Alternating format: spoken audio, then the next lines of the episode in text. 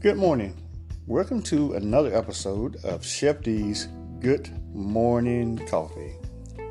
What's going on, family, friends, and those who are listening to this podcast? How are you guys feeling? Or how's your attitude? Uh, are you feeling any stress or anxiety? Reason for that question is I've had lots of conversations over the last week or two.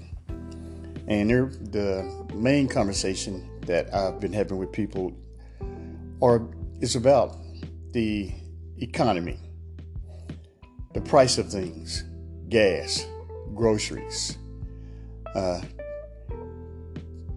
bills and utilities. Because I know here in Texas,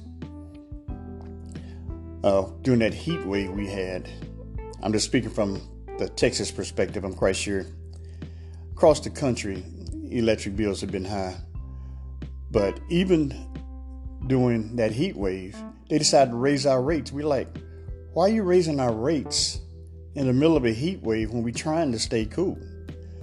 And one of the things we had to stress, kind of stress out over, not stress out over, is our electric grid here in Texas is, I don't know what you would call it, in a bad condition or it's, I don't know what kind, I don't know what to say about it. But you had to worry about if you came home from work, if your electricity was on or was, or was your area going through a brownout.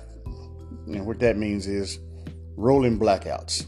Okay, you could come home and your house could be no electricity no things like that. You, you're stressing out over things that you you can't control. It just causes a lot of anxiety. And where do you find a happy place and things like that? Turn to the scriptures. And I'll have a scripture at the end of this, I think, that'll help us out. But I just like to talk about that for a second. That, you know, it's just everything's going up. Your paycheck's not getting any bigger. Employees or the employers are not giving you any good raises. What is what is a three percent raise? Three percent is better than nothing. When I was working, the last raise I got was three percent, and I think it added an extra hundred bucks to my paycheck for the month. But that's just how these companies do nowadays. Like the auto workers are now on strike, trying to get more money in their pockets, where the companies are making more money, but the employee is not. Here's another uh, kind of another example. I listened to a YouTuber from England. He plays jazz, and he is a listener-supported uh, YouTube station where he plays a lot of jazz and he doesn't. It's not a. It's not a radio station, but it's listener supported, where he takes donations from patrons and people that just subscribe to his uh, channel, and you just buy his merchandise, hats, aprons. He has him now. Him and his wife has, has a cookbook. And last week he was really asking for subscribers to subscribe or give donations. And the reason he gave was he's in England now, in the UK. And he was saying that his electricity bill, well, let me back up for a second, a little, little bit more emphasis. All the equipment and everything he runs out of his house. Uh, he has a room where he set up all his streaming equipment, his servers, and all of that stuff is run out of his house basement. Uh, he has a studio room he hooked up with this, and he has a lot of equipment and he was, he was asking for more subscribers because their electricity over there has tripled.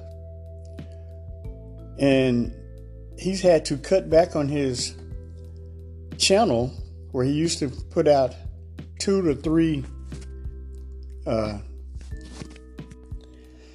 put out two to three uh, broadcasts a month. He's down to one because he can't afford to keep uh, doing it without donations. I mean, that's just just the world. Just the world we live in. It's just a it's kind of a. I'm not to get into politics, y'all. I know I don't do that, but it's just the anxiety of it. A lot of you guys know that I am disabled and I'm not working, and I have a limited amount of income. So I've had to I've had to cut back on things that I do, like some uh, streaming services, cut back on internet, and cut down the speed on the internet, stuff like that, to save money. It's just a effect of life. A lot of I've talked to a lot. A couple other guys said they've had to cut.